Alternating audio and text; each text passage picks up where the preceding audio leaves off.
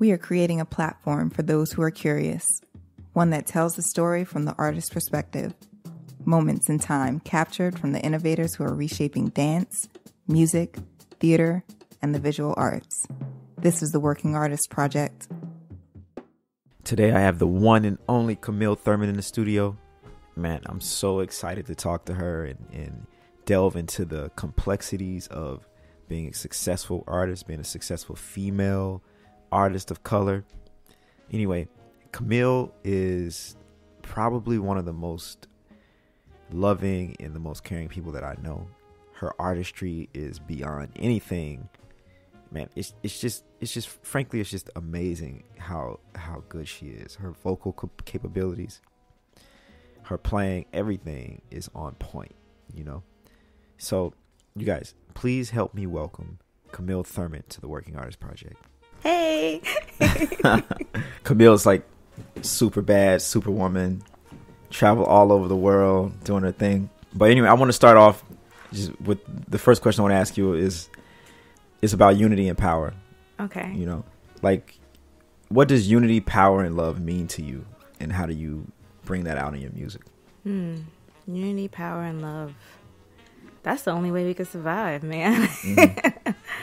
I mean, we have to come together and and, and, and work together towards making the society better, but then also making ourselves better, uplifting each other, and power. I mean, there's this there's a beautiful energy that you know comes when people put their mind to something and come together and making it become a, more than just a dream or more than just a thought, making mm. it into a reality. Oh yeah, love. Oh yeah, we need a lot of love. I mean, I believe as a musicians, that's that's our number one job to to, to spread that mm. love with everybody we, we interact with because there's there's so much going on in the world and we we need to uplift each other with that love um, the music is, is powerful and, and healing right, right, and right. touching people. I was just talking with one of my mentors, Antoine Roney, and he was like, you know, as musicians, we are spiritual people. Right. We we transcend situations and everything, and our music is able to go beyond those things and touch and heal people. So regardless of whether we know your business or we speak the same language or we yeah. know you at all, that music is able to come through through us and heal and touch people. So right. that's our job. It's it's life. Yeah. So I know sometimes like women are put in, you know, awkward situations where they're asked to like dress a certain way or be a, a certain person that they may not be. Mm. Like how do you deal with that kind of thing? Well, the first thing is you, you always want to present yourself in a way that you know deep down in your heart you're comfortable with and that you can at the end of the day go to sleep. Um, when i first was putting this together um, i felt like okay i'm a woman play saxophone. I have to look like you know like this. I want to be girly. Like i remember when i first started playing my biggest concern was being girly enough. Like am i girly enough? Because i'm i'm a girly. I'm a girly girly girl. But i played tenor and I want to be girly, but I don't want this to take away from who I am. Right. And I had a hard time as a teen and a, a young adult figuring out that balance.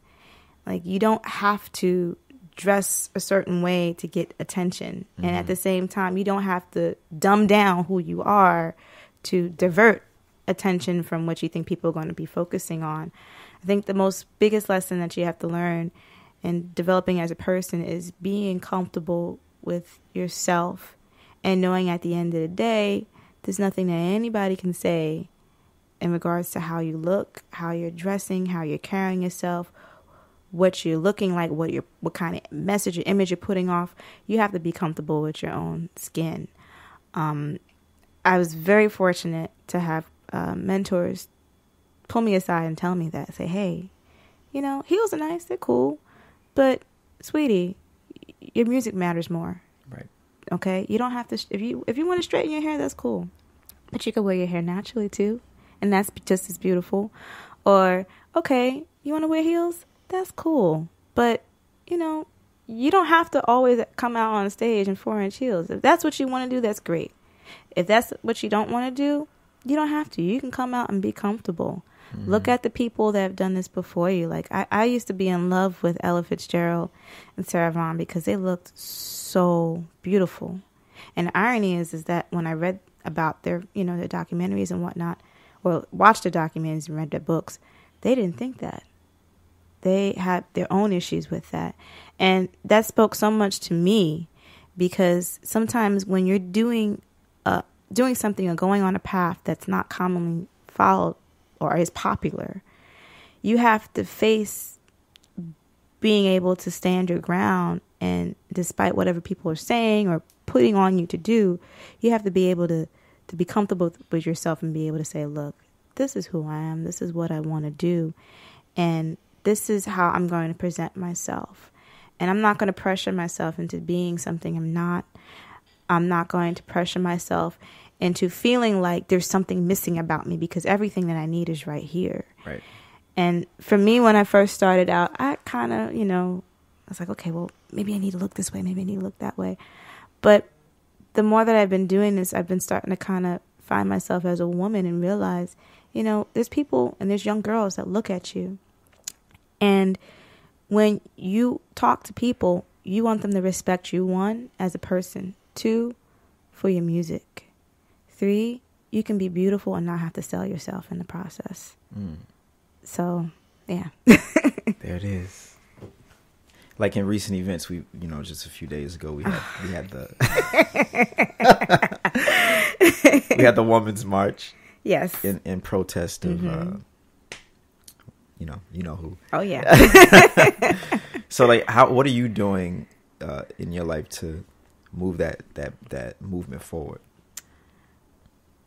Well, personally, any and every time I, I get to work with students or with other musicians, I I try my best to reach out. If I see some females playing, I try to make it initiative before I leave mm-hmm. to talk to them, see what's going on with them, right. what's happening in their world, and seeing if there's any way that I could be of service or of assistance to them because I understand as a woman, um, whether it's playing music or, or being a scientist or whatever, it takes it takes a community of, of, of people to uplift and push. And I was very fortunate to have that through my mentors like Tia Roper um, Tia Fuller and Mimi Jones, but then also male mentors like Antoine Roney, George Coleman, Bill Saxton, Bruce Williams, Abraham Burton.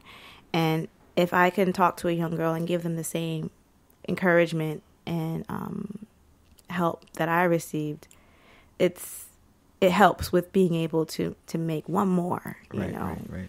To, to be um, to to be a, a positive experience on their life and hopefully give them the hope and courage to keep going forward. Yeah. That's interesting. Uh, you know, the one thing that I was very curious about after seeing all the support from from everybody, it seems, mm-hmm. uh, who are of like mind. Mm-hmm. The other day is why does it have to something drastic have, have to happen before we come together? You know what I mean? What? Why can't we capture that spirit on a daily basis? That's such a great question. Um, I know you have the answer. I'm I'm still figuring out that answer myself. I think any and every opportunity that you have, whether it's on stage playing or off the stage, mm-hmm. just uh, amongst your community, I think it takes awareness, it takes sensitivity, and it also takes um, the initiative to make it a priority to be like, hey, I'm just as much of a solution in this problem, just like the people before me and the people that are coming after me. So I have to make it a, a, an effort to be that change, be that positive solution. Don't try try not to make the same regular you know mistakes that we kind of take for granted every day. Mm-hmm. And when I get to travel, sometimes um, we'll do workshops, and I remember seeing all these girls playing horns, okay. you, and like saxophone. They were playing saxophones, oh, trombones, cool. bass, and I wanted to talk to them, and I was like, "Hey, whatever you do, make sure you continue doing this because this is the best thing you could do for yourself. Mm-hmm. And, you know, the reason why I told them that was because that's what was fostered to me when I was coming up from from male and female role models because they made initiative to see, hey, look, you know, there's not that much of this going on with people that look like you, but you need to keep going because we are here and we support you, and you you need to continue and make this happen so the next pe- person can come through and make this happen, and mm-hmm. it can be a chain effect. I think that might be the key in answering to your question. Just all of us taking that responsibility to support one another, to support and be aware and, and, and push. I mean, I think that's the most important thing in the world that you can do, especially for a young person. You, you don't know what situation they're coming from. They might not ever even know that the possibility exists until you actually take a second to tell them, hey, it does exist. Right. With with that being said, it seems like sometimes people are lacking like integrity in in today's society? Like, why do you think that is? Well, we're in a society right now where it's me, me, me, me, me, me, me, me, me. Mm. It's all about building the best social Facebook page right. or the best social Instagram page or letting everybody know what I'm doing, how I'm looking, right, and all where I'm going. All it's it's more emphasis on the individual and less on the community. See, that's a good point. I listened to this this guru. His name is Sadhguru, and he mm-hmm. talks about how we are not like the the the idea of individuality is is is man made. Yeah. And how we are all actually one energy. We like are. We getting we getting a little hippy dippy, but hey, but you know, I feel like if we if we have a more of a collective thought process, mm-hmm. then we could you know, we, we wouldn't have as many problems as we do today. Yeah. I think it's taking ourselves out of the situation and just looking around us and seeing what's happening. Like I was a um, a geological and environmental science major, mm-hmm. and I I decided to do that because I just love nature. So you didn't major in saxophone? No. You hear that, people? you don't have to major in music. You don't, you don't. have to major in dance. You don't. Some of the greatest musicians learn from the school of the streets. I was a mar- I was a marketing major. Hey, in college, you know. So See, there it is, and you can always use it. no, but um, I majored in science, and the okay. reason why I did was because in earth science, in, in order to understand the world around you, you have to look at the pieces in front of you. Mm. You have to look at the pieces underneath you, above you. You have to be aware of everything that's around you and take that into account. And in piecing together what it is that you see and how the story is unfolding and what happened before and what's mm. continuing to happen into the future. And it's the same thing with people.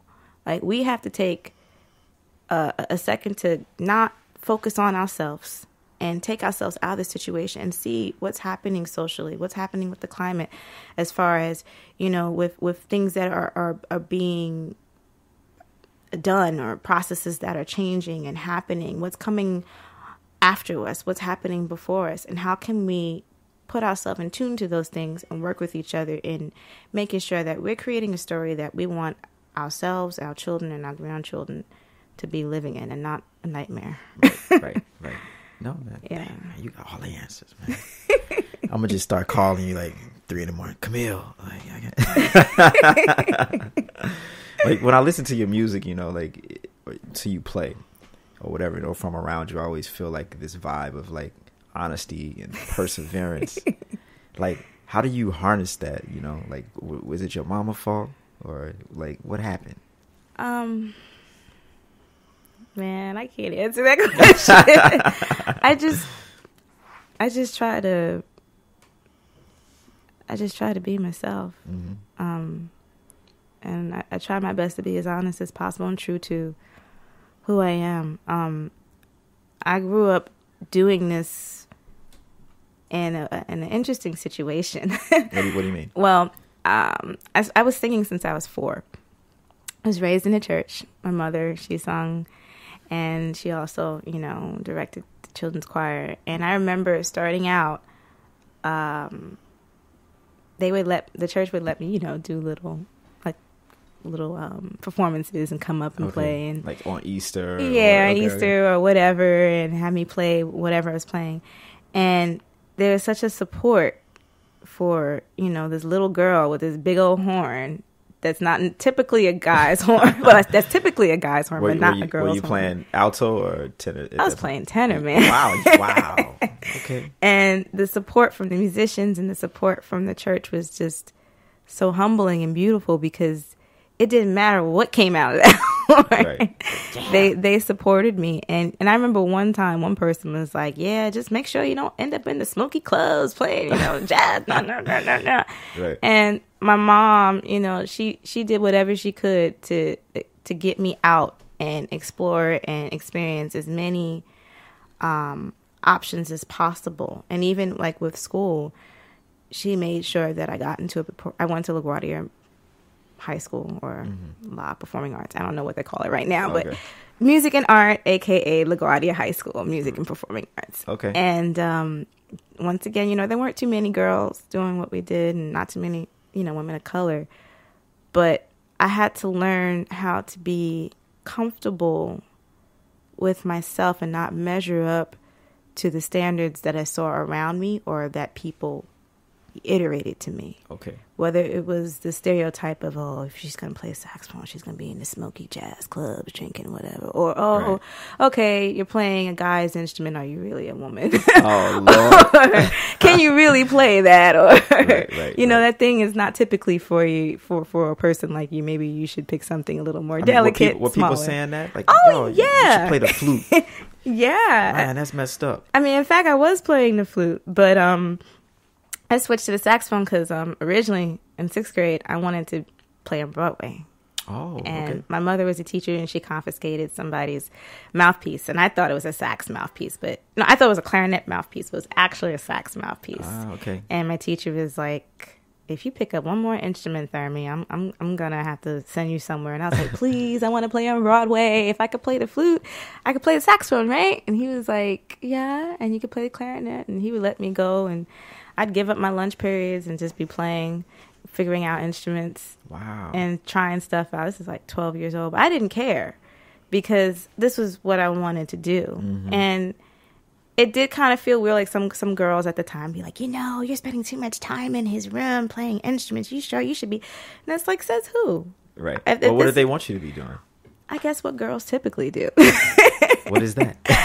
I don't know. I mean, to me, it looked like it was just standing in the corner socializing okay. and looking cute okay. but i wanted to play i right. wanted to use my hands i wanted to work my brain and you know people like peter archer and, and so many other great uh, teachers and mentors they gave me that space without judging me mm. without saying no you're a woman you have to do this if this was something that I wanted to do, if I wanted to go play tuba, they wanted they were like, sure, go ahead. If I wanted to pick up my axe and, and climb a volcano and, and, and figure out rocks. it was like, sure, go ahead. Right. And I never felt as a kid that I had to be something that everybody else was telling me to do. I was always pushed and nurtured to, if it was something I wanted to do, to go and do it. And I, I think it's a long answer, but no, come on. Getting back to your your, your question of uh, like authenticity and honesty, yeah.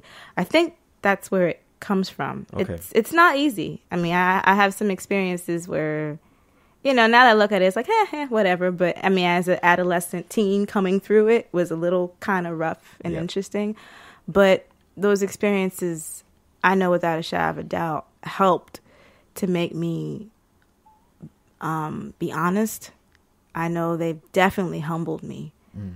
And, and taught me to, to be open and to not do what was done to me to right. others and right. to always um, find a way to to uplift and be positive. Right. Don't don't don't make society's views of who you are cause you to fall into like a little shell and, right, and close yourself out.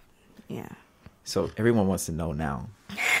did you play on Broadway or not? I did. I did. Um, last year I had the the privilege and the honor of, of working with uh, the the reed section Shuffle Along. Oh yeah, yeah. Um, a wonderful friend of mine. He he gave me the opportunity. He was like, "Hey, I'm leaving town. Um, are you going to be around?" And I was like, "Sure." And in my heart, I'm like, "Oh my gosh, can I really do this?" and he was like, "Okay, you got to play clarinet, you got to play tenor." And I'm like, "Okay, right, I, right. I play it," but I'm like, "Oh my gosh, I never really. This is like, I mean, I've done off Broadway, but not Broadway, Broadway." And it's like the pressure is on. Yeah, but it was one of the best experiences of my life because it was like I remember 12 years old just saying this, right? And I didn't even know what I was saying. I just thought, well, I just it's just what I want to do. I don't know how I'm going to do it, right? That's how it works when you're 12. You're Yeah. like, I'm gonna be a jazz musician. Right. I'm gonna move to New York. Like, what? Wait, but you're from so. But for everyone else who's not from here, or like for in your case, you're like, I'm gonna play on Broadway. Your mom's Yeah. looking at you like, what? Like, and it, it happened. Right. Yeah. And the crazy thing for for us coming, you know, for coming out of the Afro American community is like there are very few examples of that. So it must be very difficult to find like an African American woman who is playing on Broadway who you could be like, okay, I'm gonna model myself after this, so that I could get there. You just have to create it.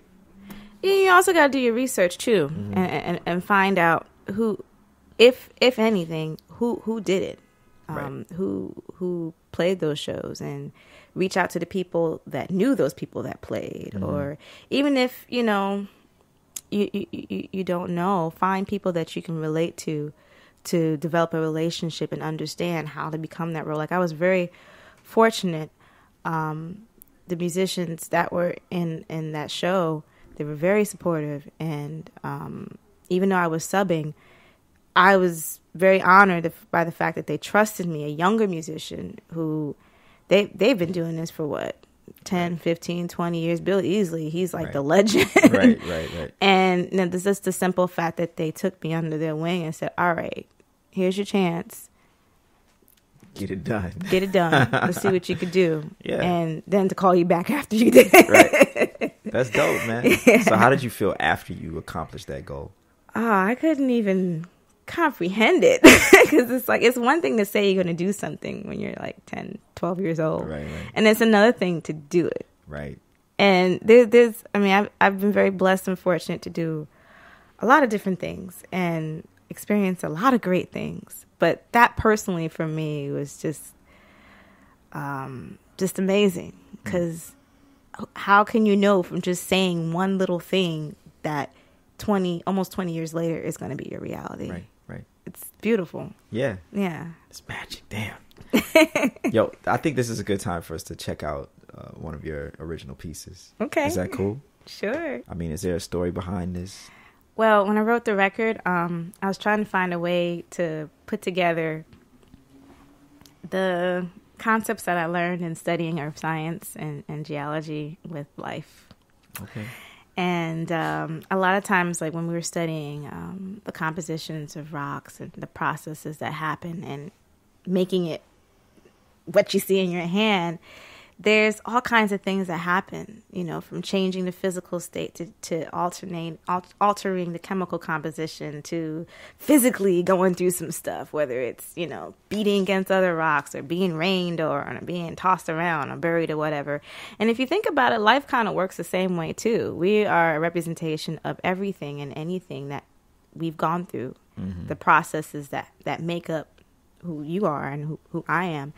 And for me, I wanted this record to be my this is my first record, and I want it to be a representation of everything that led up to creating who I am, and also it being a mark and time of this moment of okay, this is everything that made me want to play and be Camille Thurman. This is my first initial thumbprint of my existence and making this journey, and hopefully you'll stick around. There it is.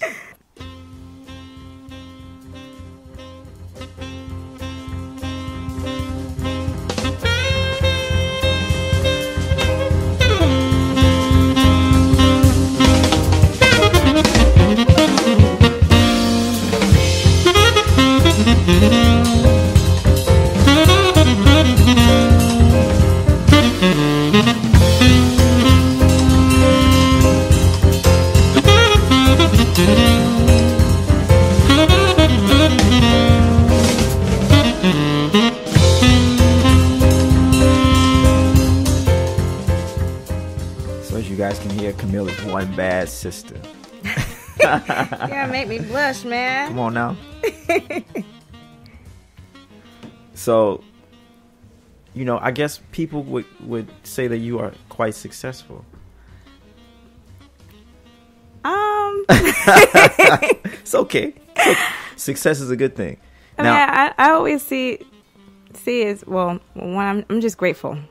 right. I'm I'm very, just very thankful and grateful to be doing what I love and for God putting me at a place and time to be able to to give that gift back. Right, right. So Speaking of success, like how do you define success, and how do you know that you are being successful at in, in the moment? that's a good question. How do you know you're being successful? Well, one thing I know is sometimes it might not feel like it. Mm-hmm. because even though you can be doing successful things, sometimes personally, um, you have to check with yourself and make sure that you're being successful in that way too.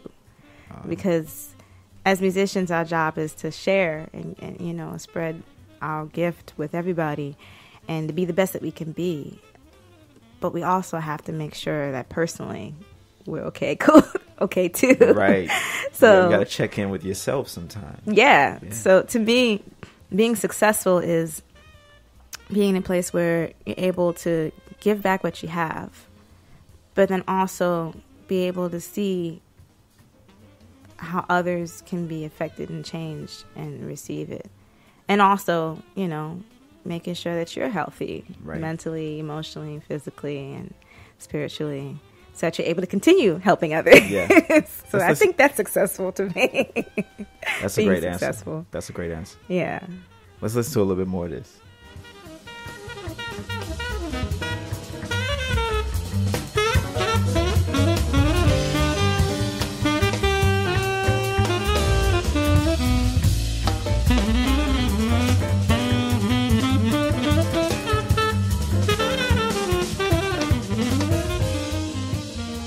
Super bad.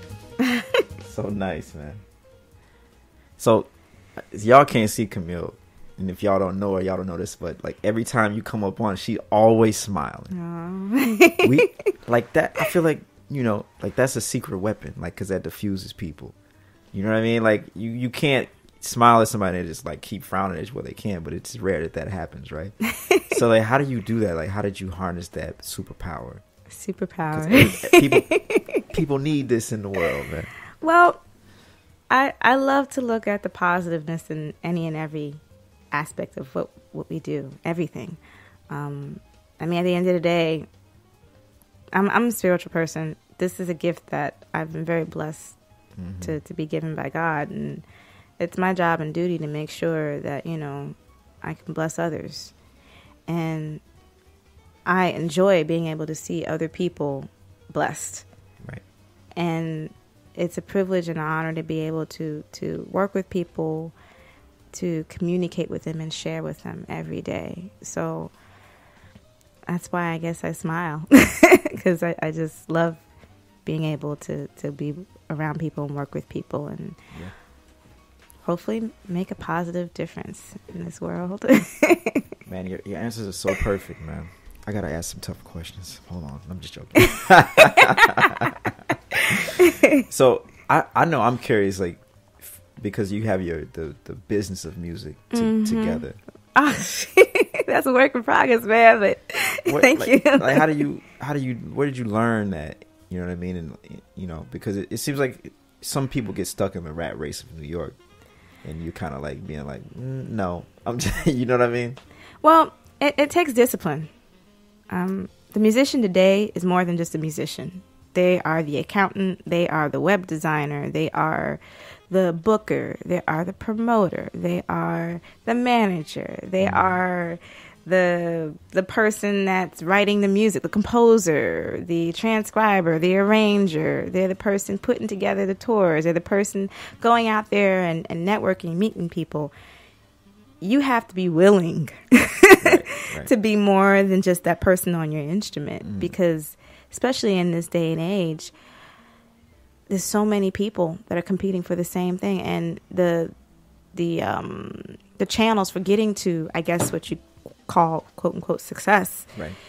it's even wider now Right. and guess how, many people are trying to do the same thing as you you know hmm so you, you have to be willing to take that initiative to have the discipline to devote yourself to those things, even if it means getting up early Right. and starting your day at like six, seven in the morning. Okay, I'm gonna take an hour to go to the gym, take care of my personal health, make sure I eat right so. I can have some good energy for the day because all right, maybe today I have two, three gigs. Okay, well in between those two and three gigs, I gotta get back to emails, make sure I get back to people right.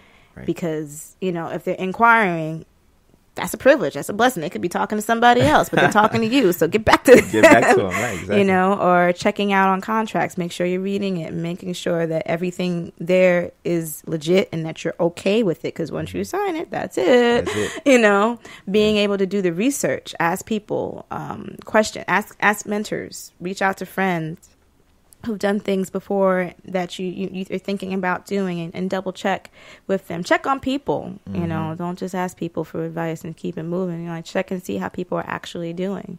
Because i mean as musicians we're all carrying our burdens. And even just not musicians family. I mean Yeah. as musicians we're we're we don't get to see our family that much. Right. Exactly. and you know it's important to be able to check in with others and see how you're doing. But then also of course making sure you got your time to practice practice what you need to make yourself um, strong and sustain because there's going to be periods of time when you're not going to have those three four five hours to shed on what you want to shed Right. because you're going to be on the road or you're Yeah. going to be running around doing gig to gig to gig to gig in the city and outside of the city too Exactly, exactly. you're going to be traveling. You're not going to have your instrument at your hands. Learning how to work on concepts while you're driving, while you're on the plane, while you're all these things is you, are things that you got to have. You have to work out for yourself because when you get to that stage, you got to bring your A game. exactly. It's more than just okay. Lights are on. Okay, bam. I'm gonna sound good. No, you gotta sound good all the time.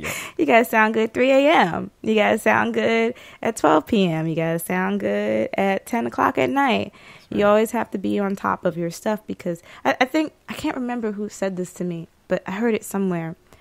Um, something about when opportunity comes, you don't want to be trying to get it together. You want to already be prepared There it is. and your whole life is built on making sure that you are prepared, that you are ready. Because when the opportunity comes, it's too late to be getting ready. If this is your life and this is what you want to do, it's your job and your duty to do it to the best of your ability, but also at the same time, take the preparation to make whatever's necessary um, possible to happen.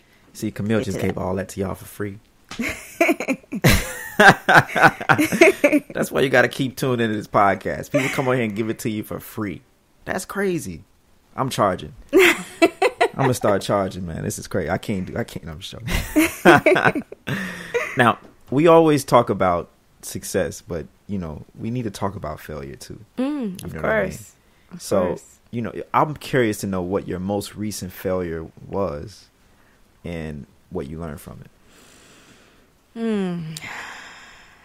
There's a lot.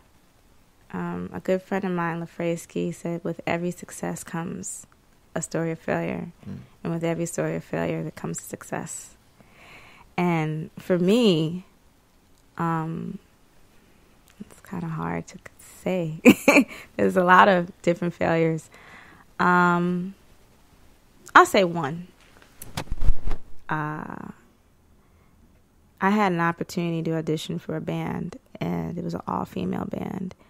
And I thought I did everything I needed to do. I thought I submitted the audition tape. I thought I looked cute for the gig and everything, blah, blah, blah, blah, blah. I knew everybody in the band, and I didn't get the gig. Hmm. And for like a good two, three months, I was like in a, a lull, a depressed lull. Like, what happened? Right. what did I do? What did I not do? I didn't get it.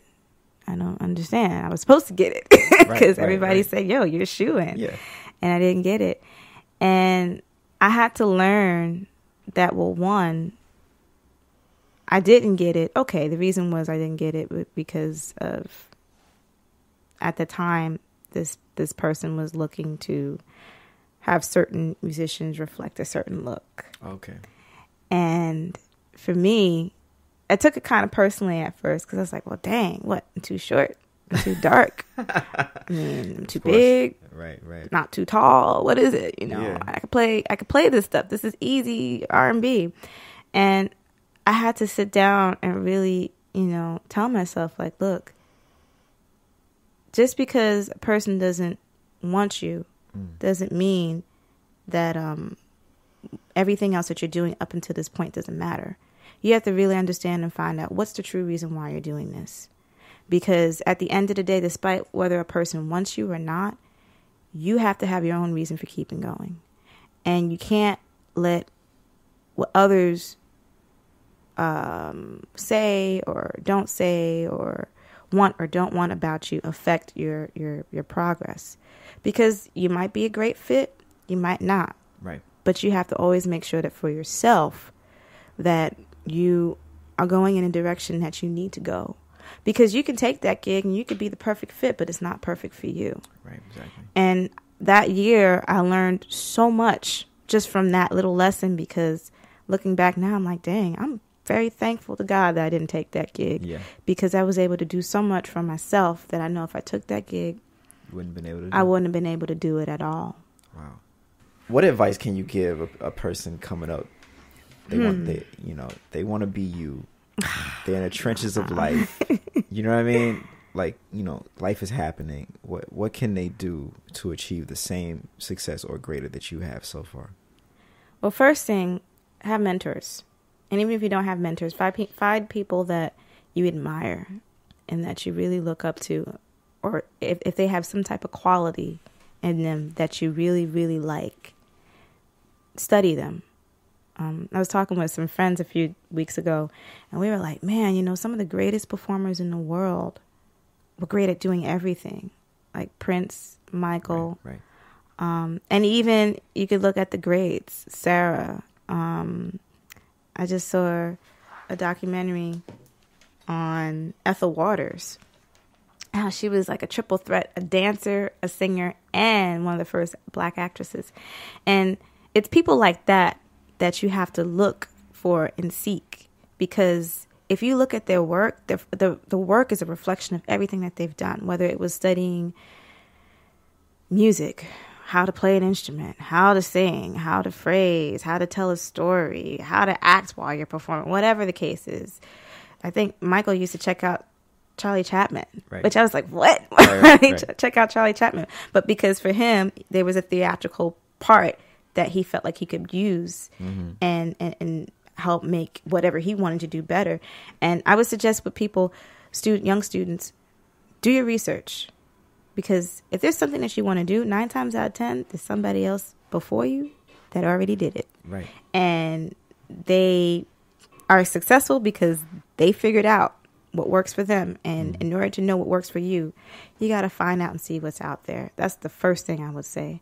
The second thing I would say is really devote your time to perfecting your craft and your skill because there's something called life. or uh, as my friend Jay has to say, let me tell you about life. there's something called life. And Right, when life right. kicks in, you have responsibilities. Yeah. And part of having responsibilities and knowing is knowing and understanding how to take care of your own stuff while life is moving and happening because it doesn't stop. So practice as much as you can, study as much as you can.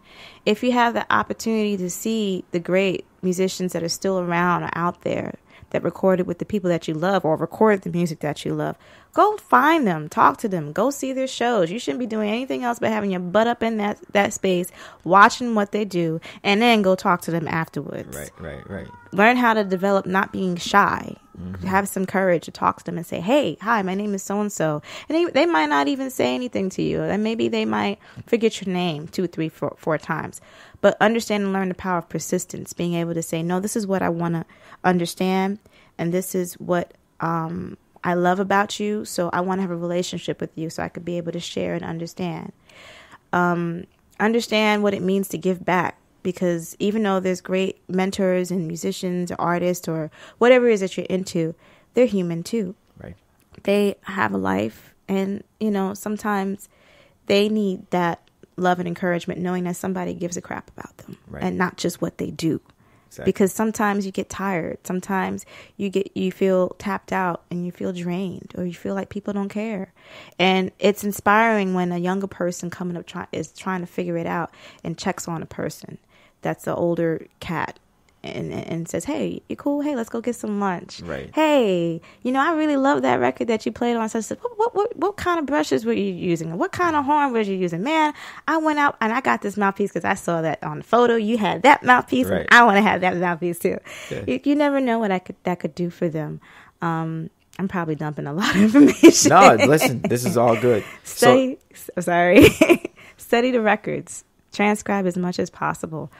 I'm very, very fortunate and very, very, very blessed to um, not just play but sing. And singing was very, very helpful to me coming up because I, if I could hear it, I could try to sing it, and if I could sing it, I would try to play it. Mm-hmm. You don't have to have the best voice in the world, or you can have the best voice in the world. You can have the biggest range, the smallest range. It don't matter. Study and use your ears. Understand how to get in touch with your instrument because playing is a spiritual thing, whether you like to agree with that or not. If you can hear it and you could feel it, and you could be able to put that into your instrument and speak it, that's it. you're like in the right direction. And and if you're able to understand and, and, and hear the information and study it and be able to develop and add on to it, then you're, you're making progress. You're really, you know, making some progress. So those are a few things I would just say. Wow, so much information. So, like, what kind of challenges have you faced so far that uh, that you've had to overcome to get where you are? Being a woman. Um, sometimes when you're you're working with uh, people. And sometimes when you're, you're, you're traveling and, and, working with other cultures, you have to understand and be sensitive to what how things are done or how mm. how things are spoken, and learn how to be a little open and transparent and and trying to understand people because in certain parts of the world, um, they might not deal with you on the same level because you're not a man. Uh, okay. And sometimes when it comes to business, that part, it can get kind of um, interesting. So, what do you do in, in those situations? Well, first off, you have to know exactly what you want. And you have to do your research and know what it's supposed to be, what your standards should be. Talk and reach out to mentors, um, people who've done this before. Have an open relationship so that you're able to understand and figure out for yourself what works for you so that when the time comes and you're being presented something, you're able to ni- politely, but at the same time firmly and say, say, hey, you know, this is, you know, I would love to work with you. How can we work together? This is, this is where, you know, I stand and where do you stand? Okay, well, how can we come to an agreement and make this work? Um, sometimes it gets a little challenging because you have to understand and not take it personally you have to understand this business is um, a beautiful business because you get to share and play, but also at the same time, there's a part of it that's nothing to do with playing that has to do with you as a person, your integrity, what you stand for, what you will not stand for, and being able to understand how to communicate with mm-hmm. people. Mm-hmm. Communication is so important. the older I get, the more I realize it is so true. That's yeah. the one thing that will never change. And being able to have relationships with people and being able to effectively communicate what it is that you want, what it is that you stand for, and come to agreement. And sometimes you might not come to an agreement. Right. You have to be cool with being able to say, "Hey, you know what? I disagree with you, but it's cool. I, yeah. I, I, still love you. I still work with you," and knowing how to maneuver those dynamics. Mm-hmm. Because a lot of times, sometimes we can spend so much time just being on the bandstand that we don't know how to deal with people. And when it comes to working out business, you have to understand people. People, yeah. you can't come into a situation where you got to understand me. No, well, that's nice too. But you have to, to get to that point, you have to understand the other side too and be able to work consciously, keeping that in mind, but also at the same time respecting them, but having them also understand and respect you. Right. I want to switch gears. Sure. I want to talk about young Camille coming up. what was what was that like? Like, what were your influences and like you know singing? And you were you, you said before you mm-hmm. sang in mm-hmm. church and yeah, and like was your mother sing? Like, tell me about everybody. I want to know your whole life. Well, story. I grew up in a place called St. Albans, Queens, which actually happens to be a historic place where a lot of jazz musicians and uh, African American entertainers live. James okay. Brown, Illinois Jacquet, Ella Fitzgerald, Count Basie, Milt Hinton. Frank Wess, you name it. Um, I think even by the Van Wyck, there's some signs now where you can see where the musicians live, like Charles Mingus and oh, wow. um, Lester Young. There's a lot of history there. Wow. Okay. Yeah, I grew up there, and my mother, she, at the time when I was four, was studying to complete her master's, and she was doing something on storytelling because she was studying Br'er Rabbit stories and whatnot, and also looking at uh, hip hop and you know how they use improvisation with words without instruments, but using the rhythms of you know the, the beat and the rhythm that they would come up with themselves, and also using storytelling with the words and rhythm. And she was finding that you know there's a parallel to improvisation and scatting and jazz and it all comes from there. And she was doing this big old project and while she was doing it she was playing a lot of music at the house. Okay. she was playing a lot of duke. Okay. she was playing a lot of um, louis armstrong. She was also introducing me to the international sweethearts of rhythm which was one of the one of the early um, all-female international bands. Ah, and as I was kind of playing with my toys or whatever, I guess I was absorbing all of this. And um, I was still singing as a kid, but I didn't pick up the instrument until I was 12. I played the flute. That was a funny story, too. I wanted to play trumpet, but he had already too many trumpets in the band. So Mr. Archer was like, well, here's a trombone. And that didn't work out after the first thank God. day. No, just joking. I wasn't too cool with the spitball that came out from it, and Right, I right, gave it right. back to him, and he reluctantly gave me a flute. And then once he told me the same fingerings for flute can, you know, work out for the sax and clarinet, I was on it. Um, and Mr. Archer was very supportive because he gave me an opportunity to audition for um, a summer camp in Queens at Queens College, and that was when I first got introduced really to jazz and playing an instrument. I heard it, but I didn't, you know, put two Right. and two together. And that's the first time I ever heard Dexter Gordon second balcony jump and go, and I fell in love with the tenor Wow. because okay. before that was a fight too. I didn't want to play tenor Oh, because I thought it was a stinky instrument. really? Yeah, well, the story was I played alto, and the only reason why I was going to get into the camp was um, if I played tenor because they had 50 billion alto players. Okay.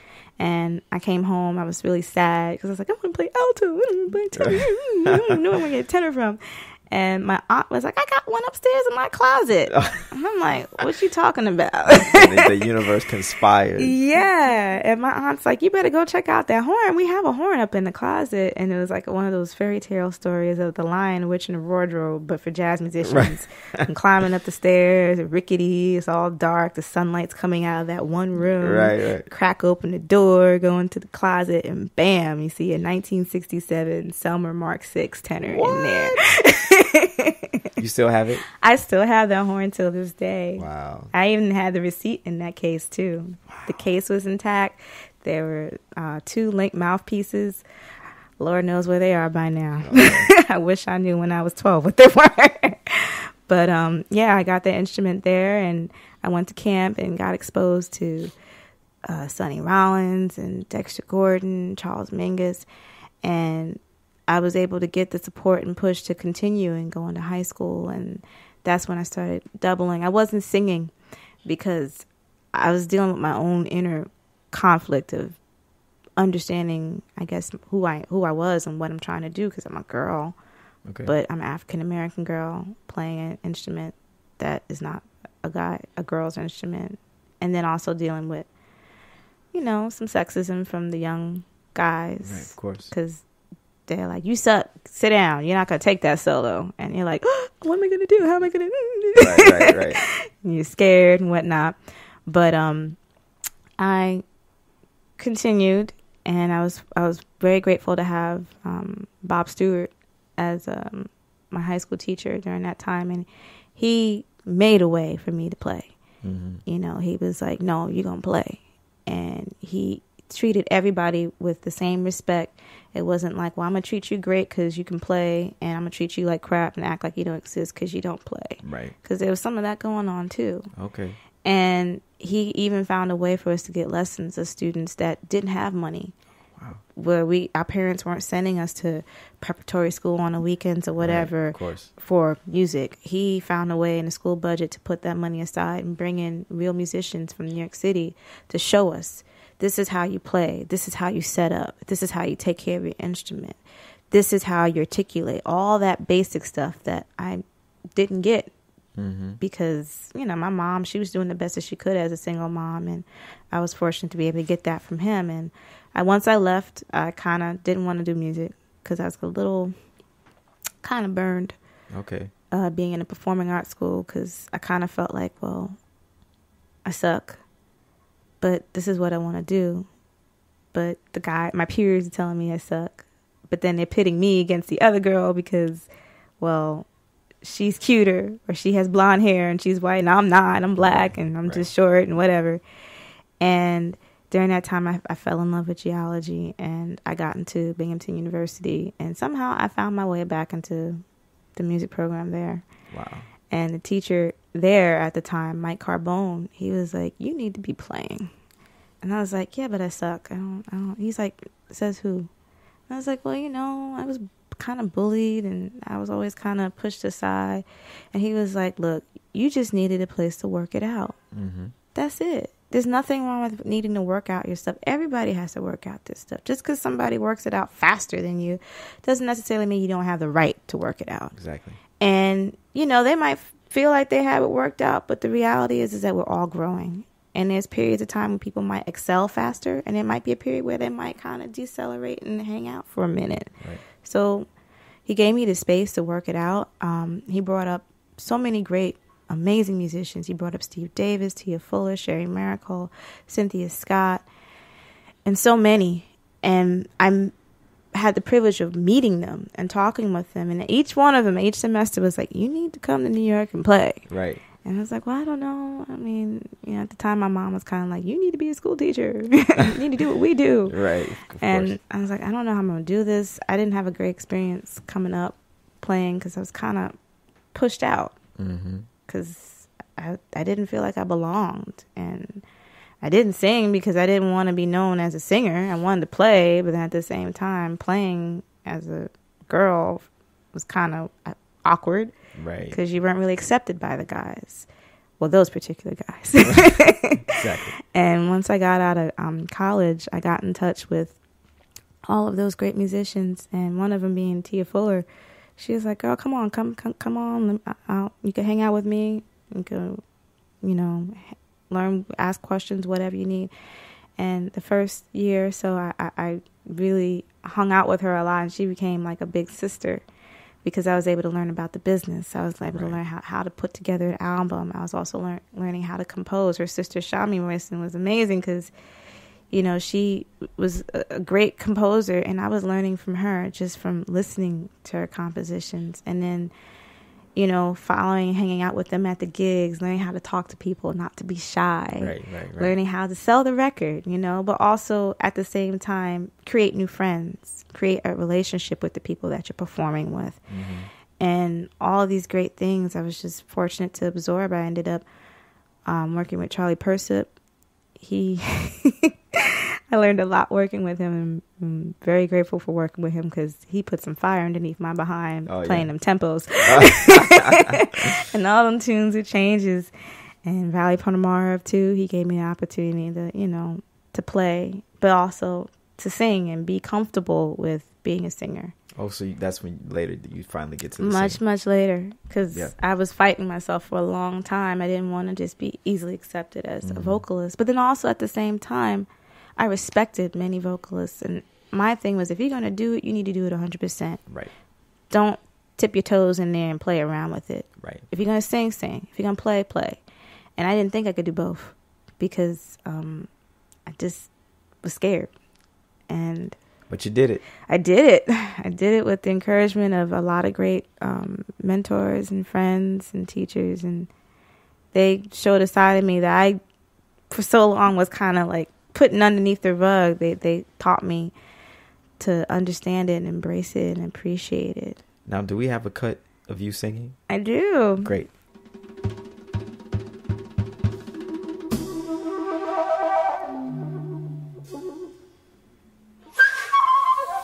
This is you on flute. Yeah.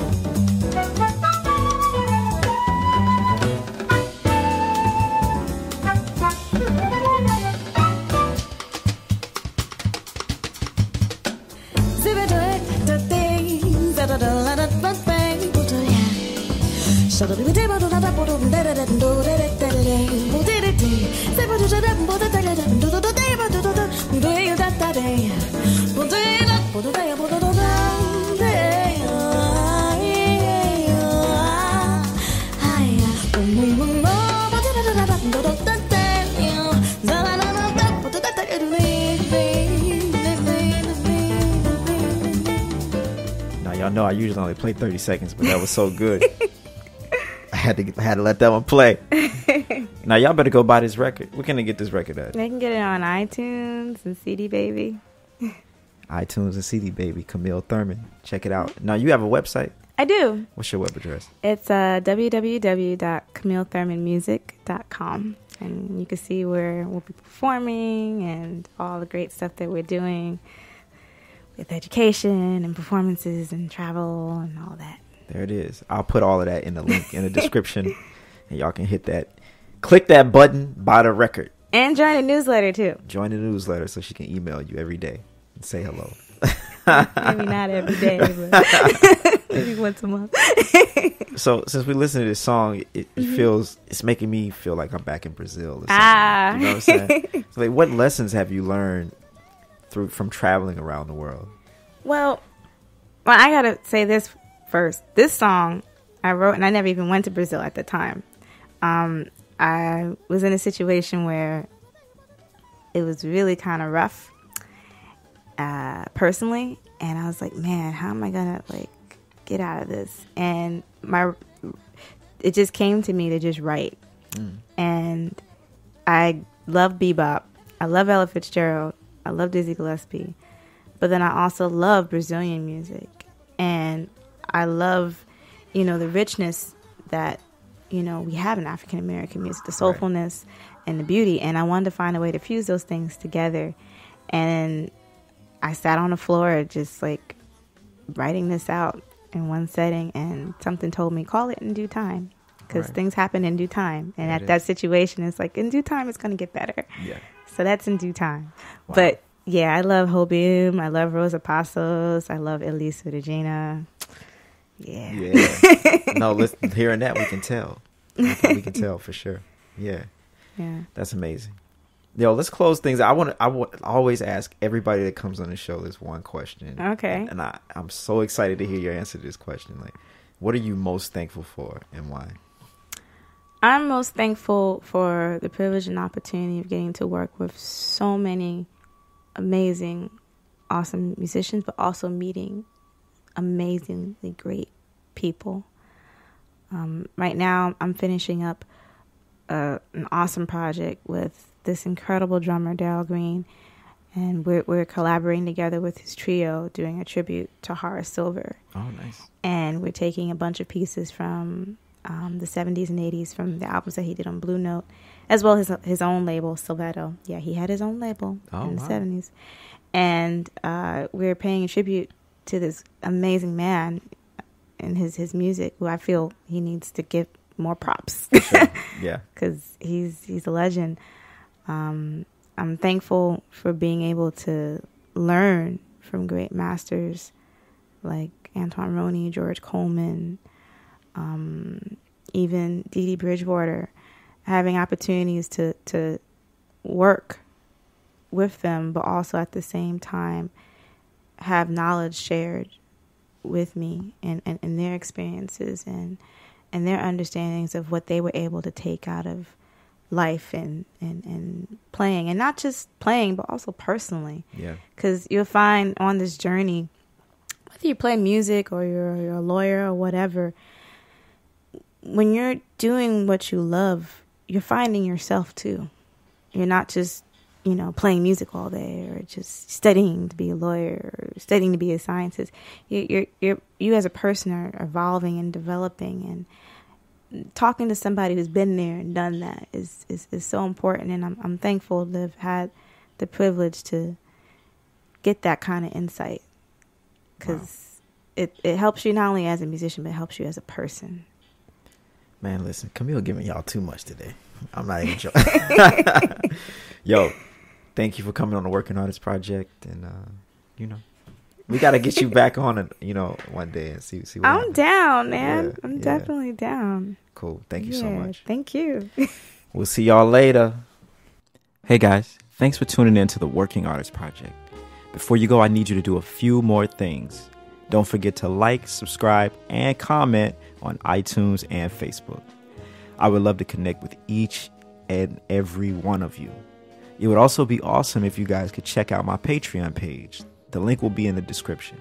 Each week, I will recognize one of my patrons at the end of this podcast. This week, we have Mr. Ray Douglas. If you want to find out how to get your name called, click the link below, become a patron. I'll catch you guys later. Peace.